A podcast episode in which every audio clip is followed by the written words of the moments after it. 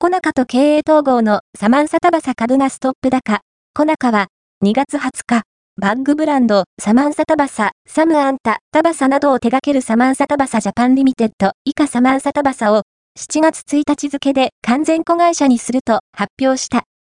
株式交換により完全子会社化し、サマンサタバサは東証グロース市場から上場廃止になる予定。サマンサタバサの株式は2023年8月末時点で、コナカが59.09%、創業者の寺田和正氏が16.78%を保有している。